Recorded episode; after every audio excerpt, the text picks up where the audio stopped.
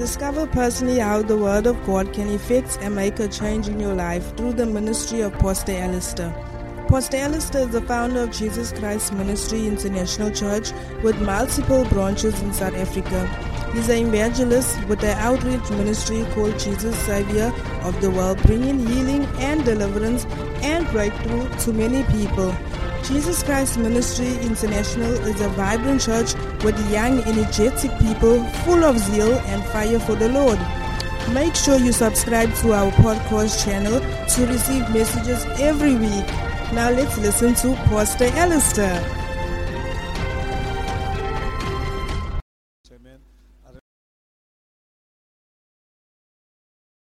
Do sabra andele belebe ke paranda la bala bala ba.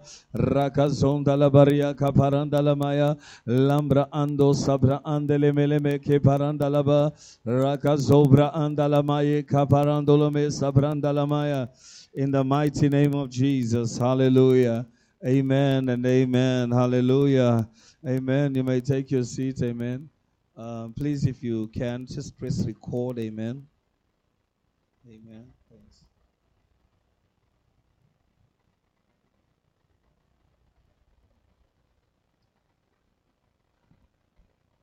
Amen. Are you glad to be here tonight?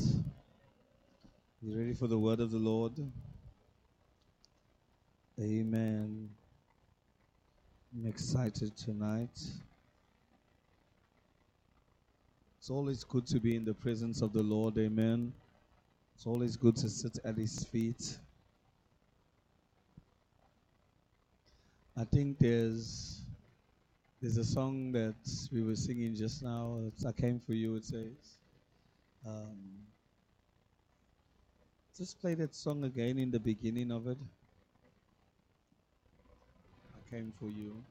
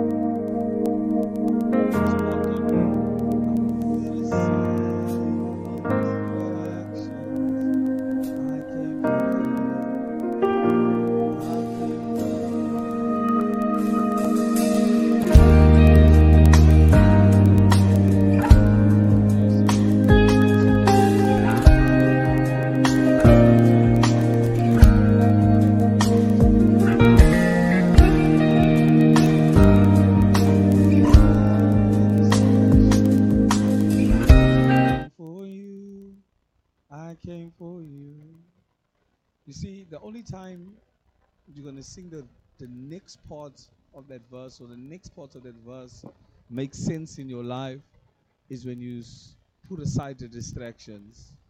Yes. Then it's like, I need you. Now you need your distractions. Your distractions are feeding you right now. So it's only when you put aside your distractions, then you realize, I need you more than ever. But once your distractions are there, you don't realize, I need you more than ever. So that means that the distractions in your life must die so that you can realize that I need you more than ever. So you must look in your life and find out what are the things that are distracting you. Oh man, I tell you, it doesn't have to be relationships. It doesn't have to be this, but isn't a distraction in your life. It could be relationships. It could be your family. It could be friends. It could be TV. It could be your phone. Whatever is that is distracting you, because you must know whatever is distracting you is pulling you away from the Lord. So that distraction, if it's not, uh, I mustn't say a godly distraction. I don't know if there's godly distractions, but uh, if it's not uh, drawing you closer to God, it's pulling you away from God. So, like I'm saying, your distraction could be phone, your distraction could be money, your distraction could be friends, your distraction could be family. I don't know what your distraction is. So, find out what is your distraction. It's not what I want to share, but find out what is your distraction so you can come to that point in your life where you say, I need you more than ever. And then you get to the next part, it says, Nothing else satisfies. So it means that that thing that was distracting you doesn't satisfy you anymore. You understand? There's nothing else that satisfies because now you are no more distracted. Then you like, Jesus, take me deeper. So now you you want nothing else will satisfy you. You want to go deeper with the Lord. And you realize I came for you. I'm a pastor, not anybody else. I came for you. I came for you. Amen. Uh, let's sing that song. Let's play that song again before I get into the. You just words. You don't really even have to sing it. But if you want to sing it,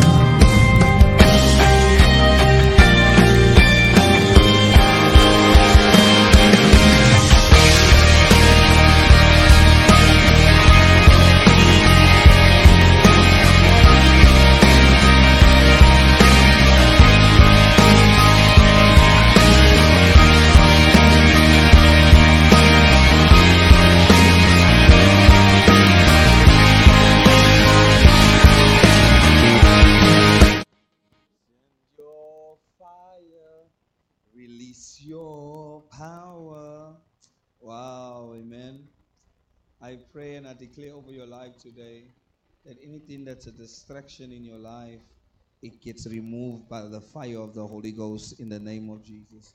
And if you refuse to remove that the distraction, may the Lord by his power and his might take it away from you.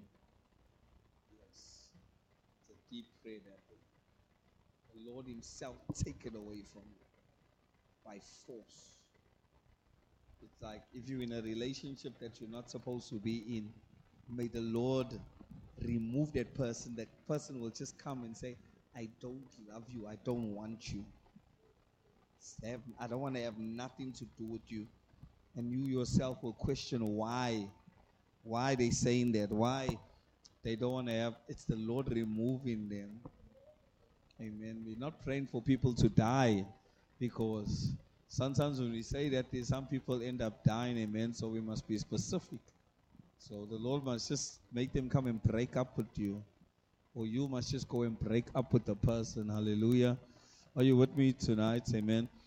Because distractions are a major, uh, a major hindrance to the move of God and to what God wants to do in your life. Amen. So I'm just hoping that this works. Hallelujah. With the recording. So that's one of the reasons why I'm using a mic, or else I wouldn't use a mic. Thank you so much, guys, for setting up this. Amen. Uh, thanks, Brother Emmanuel. Amen. Um, amen. So it's not all my books, right? Okay, cool. Yeah, looks very nice. Amen. Amen. Amen. Amen. Hallelujah. Amen. There's a book uh, Bishop Dag has. I still need to get it.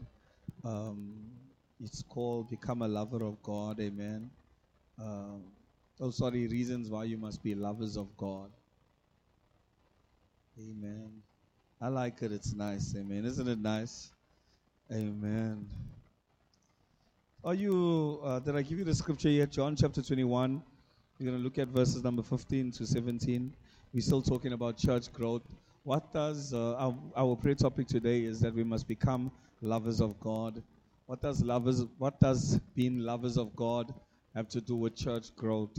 Uh, there's a lot to do with church growth, and that's what we want to we want to uncap today. Amen. I am going to let you go home early today. Amen. So that we can, well, when I say early, you know me. So don't get too excited. don't get too excited. Amen. So, um, so yeah, we're going to look at a couple of things in the scriptures. One of the greatest things that God has ever given humanity. It's something called love. Love is the love is one of the we said it on the we said it the other day, one of the highest levels of maturity and stuff in a believer or spirituality in a believer's life is that when a believer starts to love. However, though we got um, many dangers also with love. Proverbs uh, reminds us and Proverbs encourages us he says that we mustn't stir up love before it's time. So there's a time that love has to be stirred up. There's a time where you have to awaken love in your life, and there's a time where love has to sleep. So when you awaken love in the wrong time, uh, not your love for God now, when you awaken love in the wrong time, what begins to happen? It'll cause much more damage and corruption in your life. It will actually, love has the, the tendency of destroying your life. Lots of people commit suicide because of love. A man will, uh, a woman will cheat on a husband. The husband will take a gun and go and shoot the partner, the wife, and himself and stuff. So love makes you do crazy things. I don't know if you've ever done something crazy because of love. You don't need to tell me your story, amen.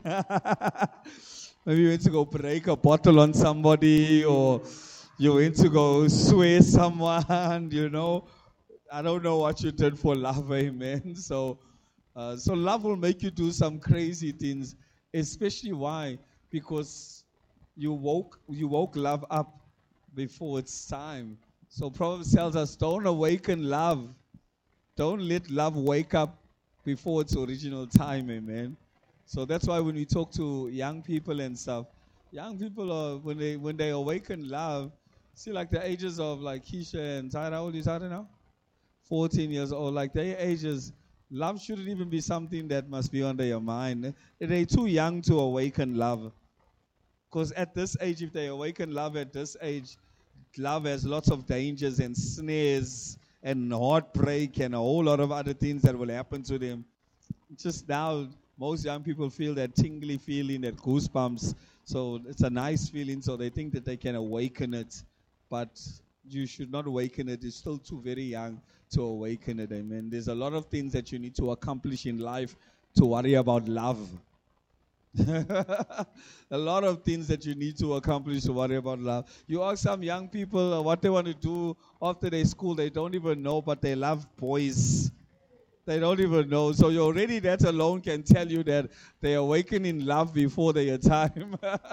They awaken in love before their time. They have no form of direction. They have no form of where they're going, what they're doing in their life, but they love find him kissing on corners and stuff like that. Eh, in the school, you got, hey, I was in Ambilo, you find, you know, we were young, maybe in grade, I think grade eight alone, busy on the corners kissing in the school and stuff. And hey, I tell you something, it is serious. Yes, the corridors, meet me in the classroom and stuff. Yes, I remember, I remember years ago as well, there was a young, I was still young. I think I was in standard nine or so uh, and I wasn't like really into into girls because I was saved, you know. I wasn't worried about girls until one friend introduced me to girls, and then afterwards I went crazy and stuff. But when I was in standard nine, I won because I was serving the Lord. and I was saved, and um, this one girl, she sent me a message. She sent my friend a message. Please tell him. Um, this was an older girl in a higher grade. I'm waiting for him in the classroom. I want to kiss him, please. Hey! You know how scared I was? Yo! What did I? I was scared, scared, scared, scared, scared. She looked. I never go. I never go. I never go. I never go. She was very. She was very nice. She would look very nice. You know. She was. Hey, but I was too scared. I loved the Lord too much. to go and kiss her, especially in the classroom.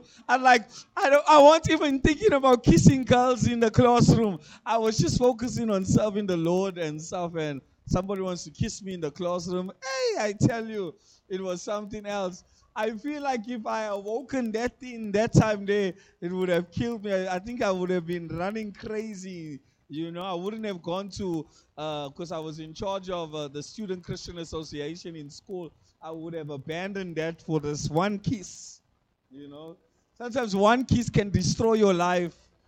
Yes, oh, you're laughing. I'm telling you. If you've never had a kiss like that before, yes, that one kiss. So our real challenge, our real challenge and our real problem is not really love in itself. Because love is pure. Love is holy. God is love. There's nothing wrong with love in itself uh, but it's the awakening love before its time, and also loving the wrong person. Hey, I tell you something, loving the wrong person can be more damaging in your life than anything else. Hey, I tell you something. You can be set up for, your life can be destroyed for years by just loving the wrong person. Yes. That's why we always say that there's two important decisions you must make, and please understand this, catch it quickly. But let me just talk about the one decision you important is who you're going to marry and who you're going to love. That's one of the most important decisions you would make. So it's not something that you jump into it and take it lightly and stuff. Even now, recently, I said I'm not going to marry people I don't do counseling with. People are asking me for marriage. I say, come commit for six months for counseling. Yes, just commit just commit for to some counseling because you don't know you you want to get married, but you don't know this could be your rise or could be your downfall.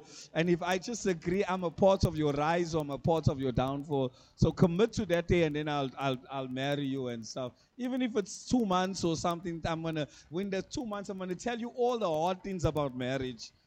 Yes. And then maybe at the last, the ending of the counseling, I'll tell you marriage is beautiful. But I'm going to first tell you the hard things about it so you know what you're going into. Yes. I'm tell you sometimes you're going to ask her to cook for you. She's going to say she's tired. She doesn't want to cook. Or you're going to be able to go and cook for her. Yes. You're going to want sex. And she's going to say, No, I'm tired. I had a long day. I'm not in the mood. Or you're going to get angry. How are you going to respond to that? Yes. You're gonna want your clothes ironed and she she refuses. How what you gonna do? so you have to talk about all those things and stuff. You see, there was a post on social media now. The lady says, the lady says, I serve my husband. If my husband tells me to do this, I do this. If my husband tells me to jump, I will jump. My husband tells me to go iron for him, I'll iron for him. Tells me to go and cook, I'll go and cook. To wash his pants, I'll do it. To massage him, I'll do it. My husband is my king, and I will treat him like my king. Hey, the woman, they say, that's why I'm single. That's why I will never marry. Yes. Yeah, some women will say that. Yeah, because they don't understand marriage. Yes. They don't understand marriage because marriage is not your walk in a park. All of us that are married yet will be able to explain to you that marriage is not easy. Yes. The single person will say marriage is okay and nice. Pardon? Say again? Yeah, obviously it has to be some, but I'm saying there has to. he looks, he looks like he, he looks like he's gonna cook for his wife. yes. I agree with you. I agree with you totally and stuff. But if he does, if he doesn't want to do it, how would you respond as a wife? You understand? That's under definitely under different circumstances. Yeah. Definitely, definitely, yeah. So you must, ladies, you must cook. yes, make a meal. See, like me, even me, I don't mind a toasted sandwich with bread, you know. So I'm cool, you know. At least I'm eating something. Long there, there's that part where you're considering me, you know. How's a toasted cheese sandwich or something? Doesn't have to be even toasted, just butter and a piece of uh, polony. I'm still okay, you know, with peanut butter and jam, and I'm still okay, you know. You know those fussy men that say we must have meat in our pots all the time and we must have a meal every single day. We, oh, we're not like Pastor Ramon. Pastor Ramon says he has to have food in his pot. He says there must be meat. He doesn't, he can't handle it, you know. So, so loving the wrong person is, is hard. But when you love the right person, it becomes beautiful and stuff, right? But love can also be a distraction. I realize that Paul speaks about it in Corinthians, and he says that um, he, he charges our husbands, and he says, Husbands, love your wife uh, as Christ loves the church and stuff. So loving itself is not wrong. Love is something that husbands, something that men must do, something that you must do, uh, which is to love, right? And then I realized something that he also goes on to say that many people, it's rather that you should not be married. You should stay single. You should be unmarried. One of the reasons why is because your heart and your affection and your love is going to be divided. You, you might not be a full lover of God when you become married because it's a possibility that the person that you marry, you're going to send your affection and your love towards that individual. So you might not be a full lover of God. So he encourages the church. He says, Be single or remain unmarried like I am. But he says that he has the grace for it.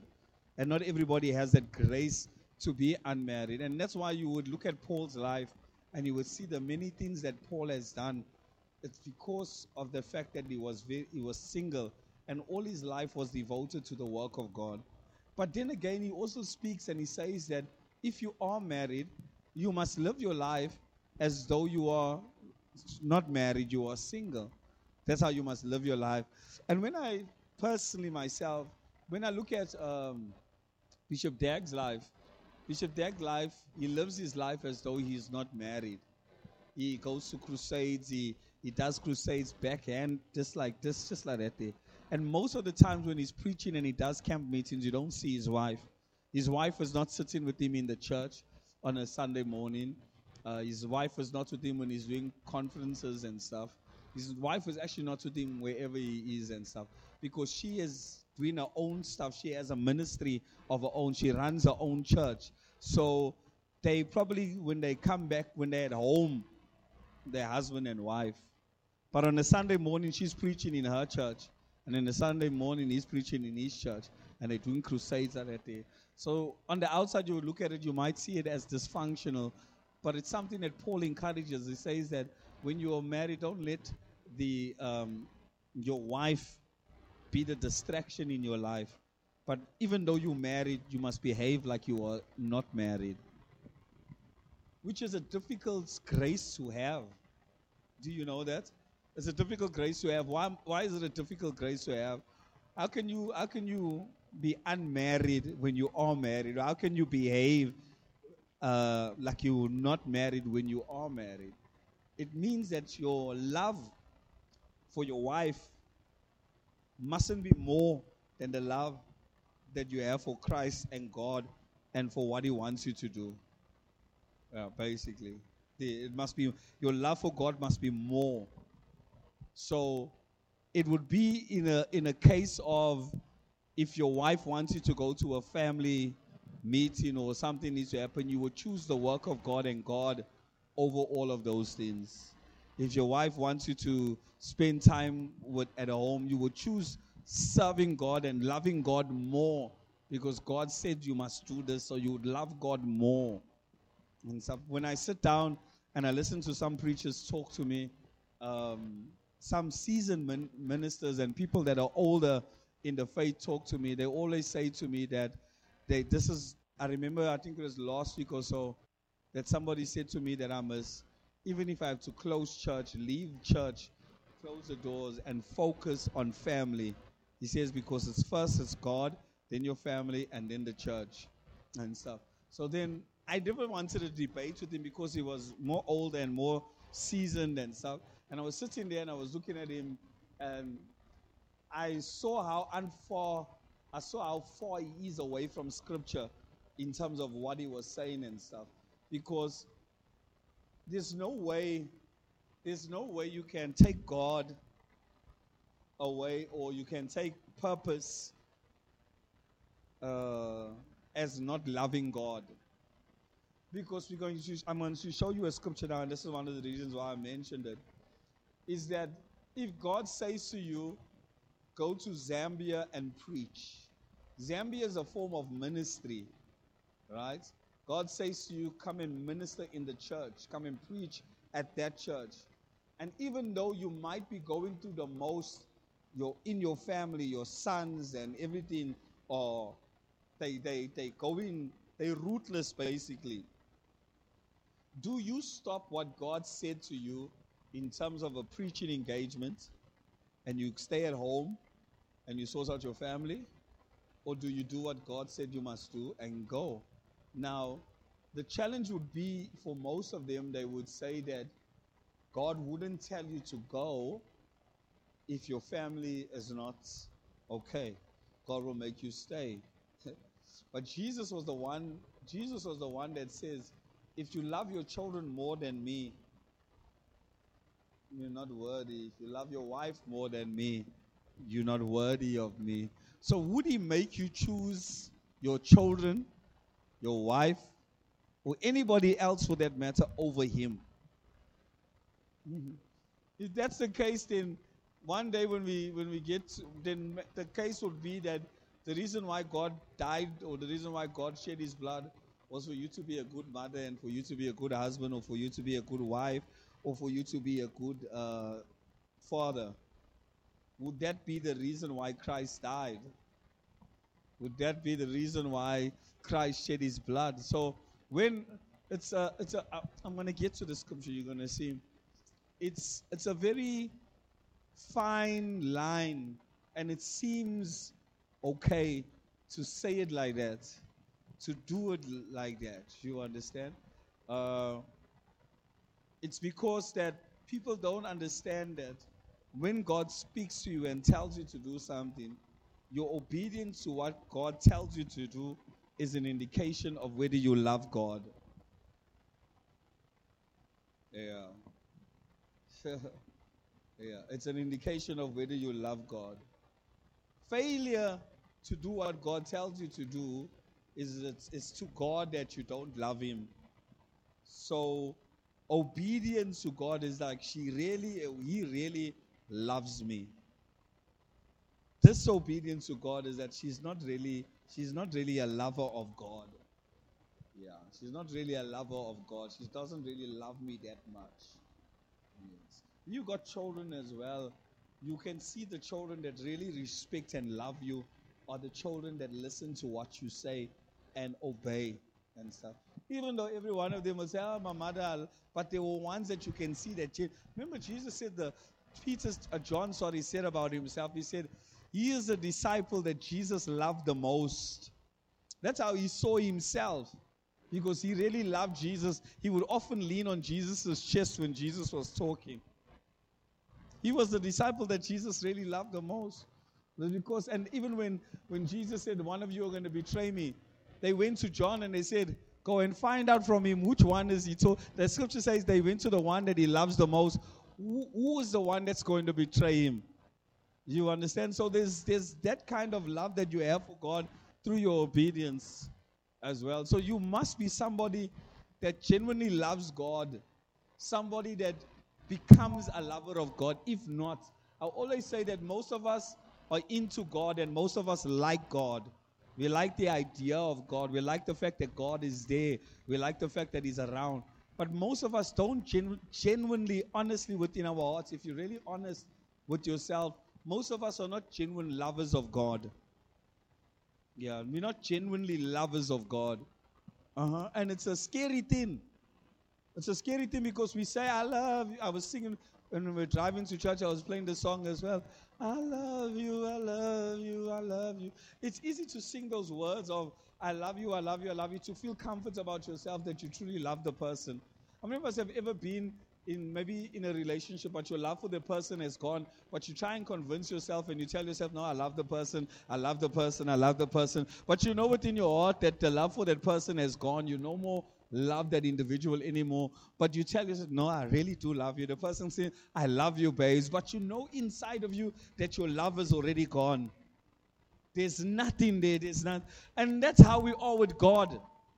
That's how we are with God. We like, we like the idea we want to say to God, I love you, I love you, but you know your heart is disconnected from Him. You are not obedient to Him. He tells you to do something, you don't do it. You know, He calls to you to come away and have intimacy with Him and to read His Word, to study His Word, but you don't do it. So your heart's disconnected. You no more love Him, but you're just trying to convince yourself and comfort yourself by singing songs, I love you, I love you, I love you, I love you, to convince yourself that you're still a lover of God. But actually, when you look at your life, you can see that you're not a lover of God. Your disobedience to God proves and is an indication that you don't love God. Yeah. Because you have to define it now. You have to define, and Jesus defines us and He tells us what loving Him is. He doesn't let us know that just love me, but he says, This is what loving me truly is. So you must become a lover of God. He says, If you love me, the first thing he says about love, if you love me, you will obey my commands. That's the first thing he says. If you love me, obey my command. So go to Jamaica. If you love me, you'll go. Or do I sort wait, do I sort my son out?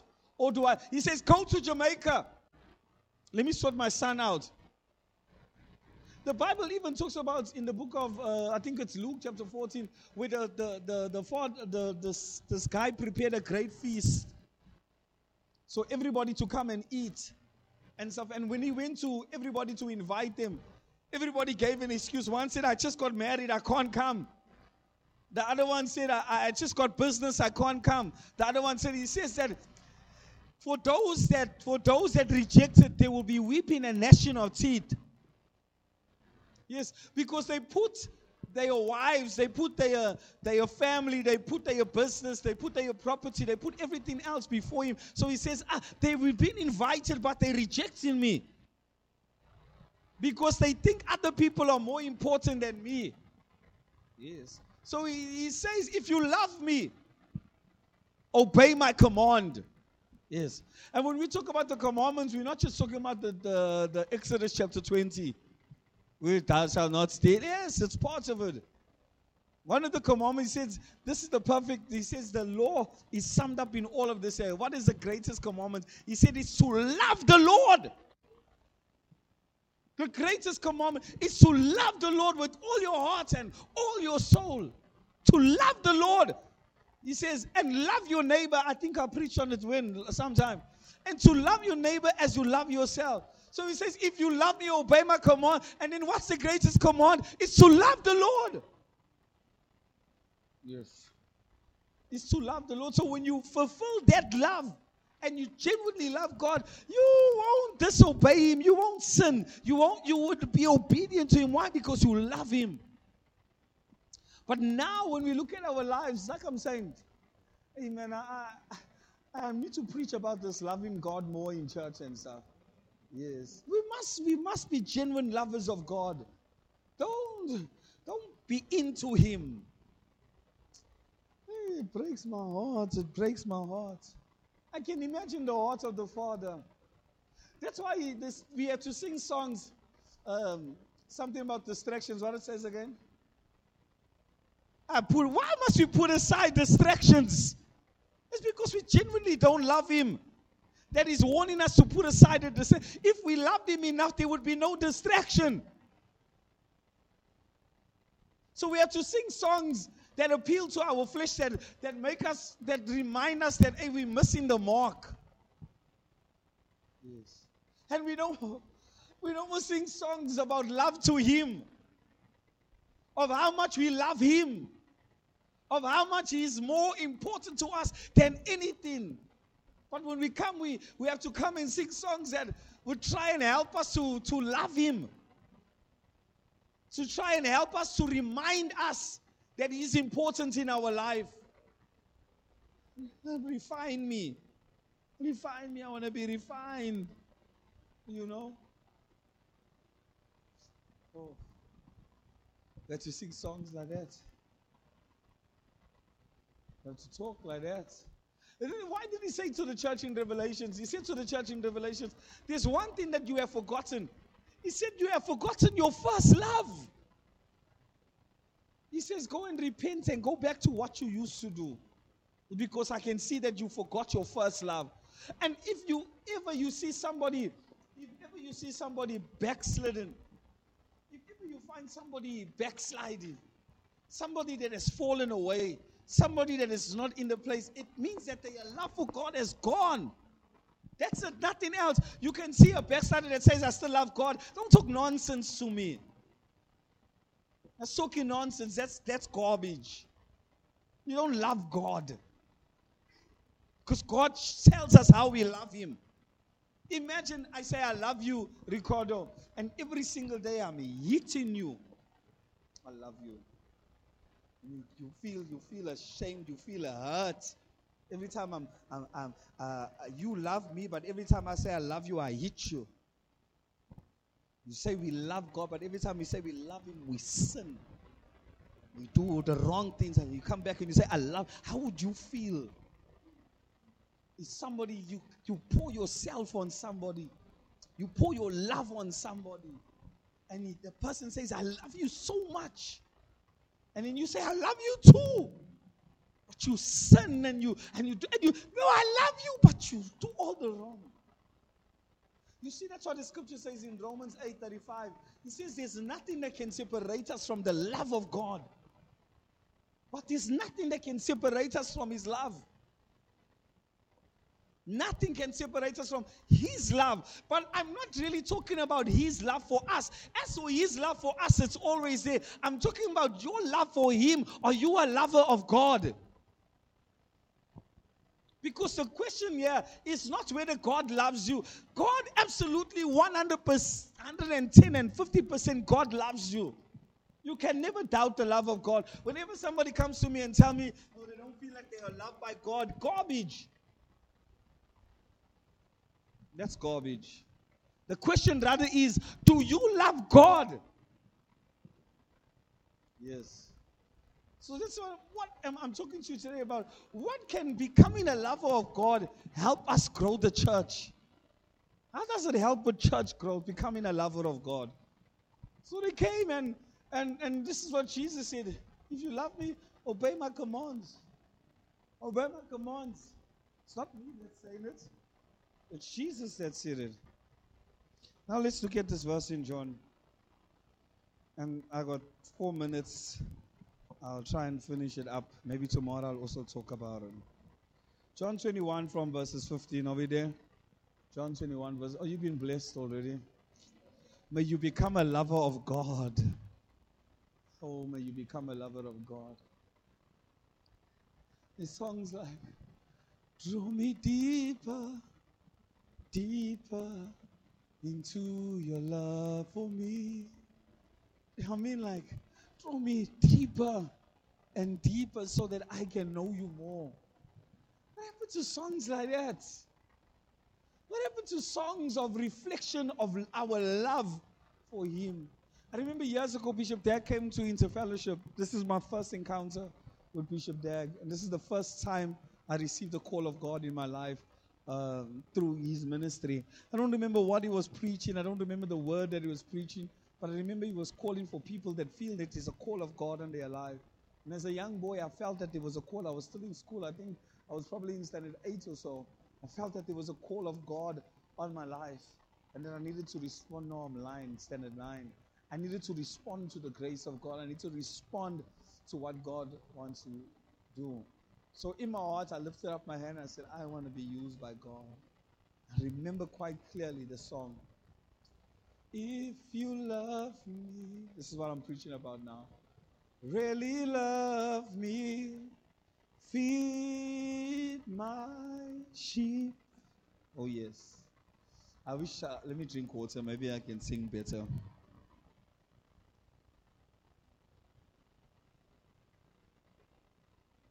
Every now and again, when I, when I feel disencouraged, when I feel like I can't push forward in ministry, I remember that encounter that I had, those words that he sang.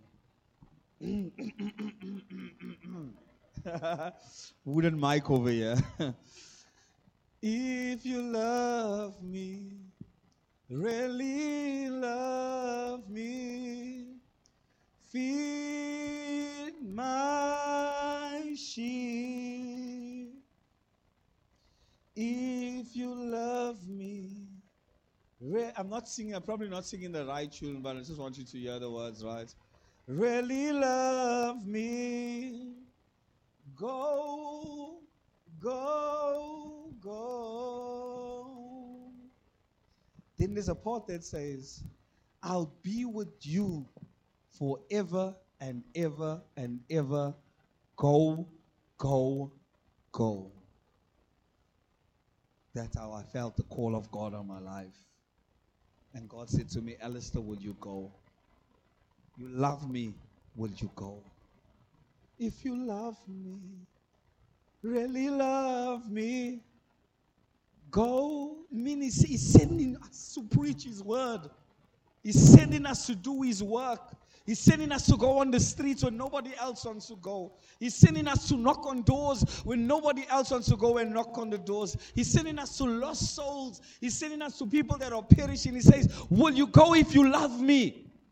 If you love me, will you go? Are you waiting for pastor to call outreach before you go? Are you willing to go? If you love me, will you go? If you love me, do you love the things that I love? If you love me, do you want the things that I want? If you love me, go. Oh, that was enough for me. I responded to the call of God that day, Samantha. Something entered into it was like the Spirit of God entered into my heart. And the next night I had a dream of myself standing and preaching to people, standing and ministering to people. And that's when God gave me Jesus Christ Ministries. That's when he says, I don't want you to, this is not about you. He says, I will build my church. All you just need to do is preach and go. Preach and do my work. Preach and minister my work. Oh, I tell you something. I wish I knew Bishop Dag that time. But God knows all things. I had to learn certain things. I wish he came in that season of my life. I really do. I really do. You know, there's certain times where, where you meet people and you ask yourself, why didn't I meet you long time so you can impart this knowledge and this wisdom to me back then? Mm, you understand? Have you ever felt like that sometimes? Like all your life you've been listening to the wrong things and then you meet somebody and like, why didn't I meet you back then? Yes. Some of you would some of you would say, Hey, I wouldn't be married. some of you would say, Hey, I wouldn't be in this situation. Some of you would say, like, ah, pardon? wouldn't even have children. Yes. Yes, yes. They blessings now, but you like you think about it, like you know, like Lord have mercy. I love you, my child, but if I knew what I knew now, I wouldn't be married. So let me tell you what I now know so that you don't have to make my mistake. Yeah. And parents, you mustn't be greedy with your children. Impart to them. Give them, fill them with wisdom and knowledge. Amen. So that was the day I, I received the call of God. That was the day I felt a change in my life and stuff. And I continued to press on. But it wasn't the fact I knew that God loved me. It was my response to his love. You see, this, the, the book here, many are called. He loves you, so he calls many. Actually, everyone is called. Everyone is called. So, because of his love, he calls many. He says, You are royal priesthood, a, a holy nation, peculiar people. In Peter, everybody is called. I think it's 219. Everybody is called. But it, it's the, the question really means is that now that you have been called, do you love him enough to obey that call? Do you love him enough to respond to that call? Do you love him enough to say, Yes, I put aside my distractions, I put aside everything else, and I will obey and I will respond? Do you love him enough? That's the question. And I think that, I don't know, I don't know, I don't know, Lord. I don't know if our hearts, our hearts have been seared or, or, or seared with all the things that are in this world that we don't know what it's like to love God Yes. When lost, have people, oh man, it's making me emotional. When lost, have people cried before his presence. Just because of, when lost, have we sang songs like Jesus, Jesus, and just say Jesus to the whole song. And it's your love for him and all that matters it's Jesus. Now we have to sing songs that get us to be emotional. That's what is happening now. We're singing songs that get us to be emotional. You rather cry for refiner than Yeshua. And Yeshua, I was sitting the other day when we were singing.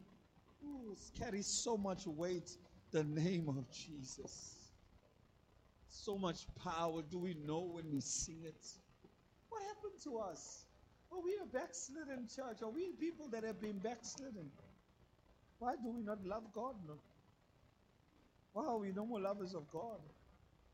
Why have we missed the mark? Why have we not been obedient to what He tells us to do? We have missed the mark. We somehow we have fallen short. So many are called, but there's only a few that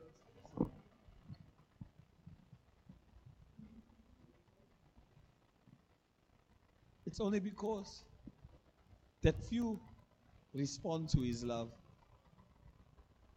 I pray that you become a lover of God the SIM card came out of here, right?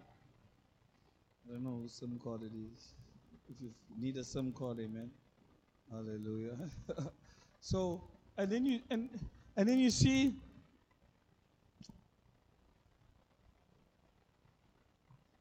if you love him, you will have others in your mind. Jesus said, Let not every man think of the things of himself, but that which is of others. I think in Philippians chapter 4, verse 6. Uh, just Sunday, Philippians 4.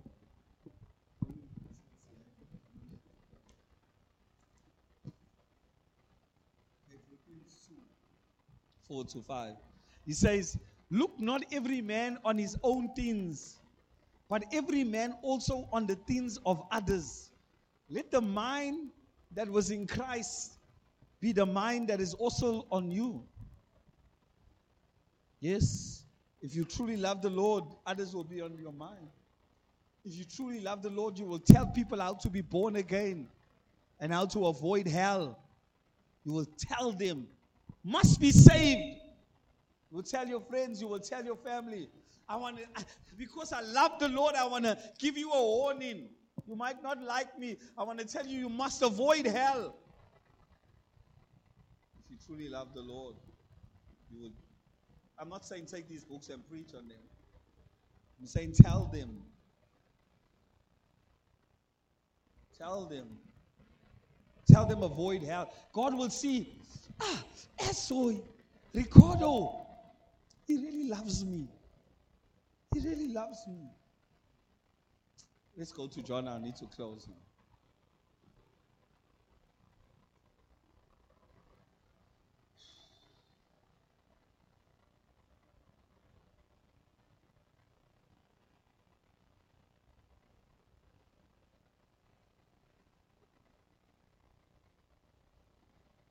So when they had dined, are we there? When they had dined, Jesus said to Simon Peter, Simon, son of Jonas, lovest thou me more than these? Do you love me more than these? I wonder what were the these that he was talking about. I truly wonder what were the these that Jesus was talking about. I need to research the scripture. He said, Simon Peter, do you truly love me more than these? Was he talking about the, the people? Was he talking about certain things that he could see that were distractions for Peter? Or did he look at some uh, worldly things and say, What are the these? Hey, please, let's research that. What, what were the these? What were the these? I mean, now I'm looking at that verse and I'm seeing it. What were the these? What does your version say?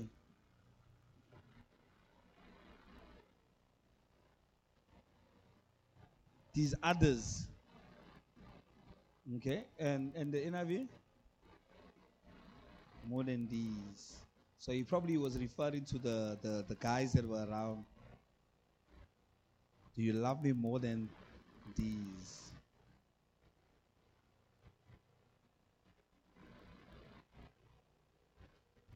So Jesus was measuring Peter's love by the against the others.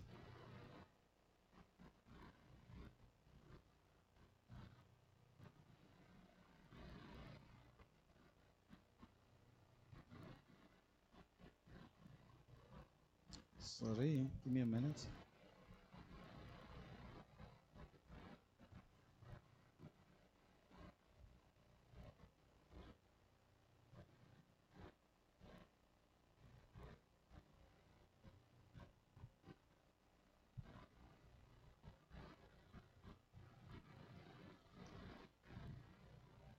Do you love me more than these? My camera froze. I'm wondering my head's up and it's also looking down.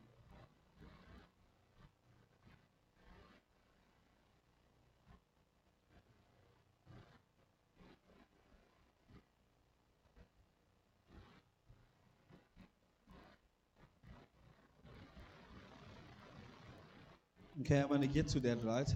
And then we're just to try and figure that out.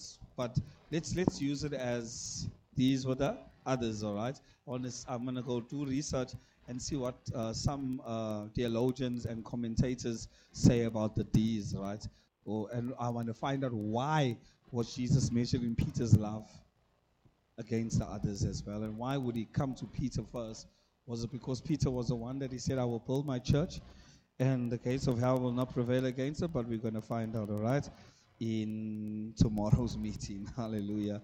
Uh, so he says, and he said unto him, Yea, Lord, thou knowest that I love thee.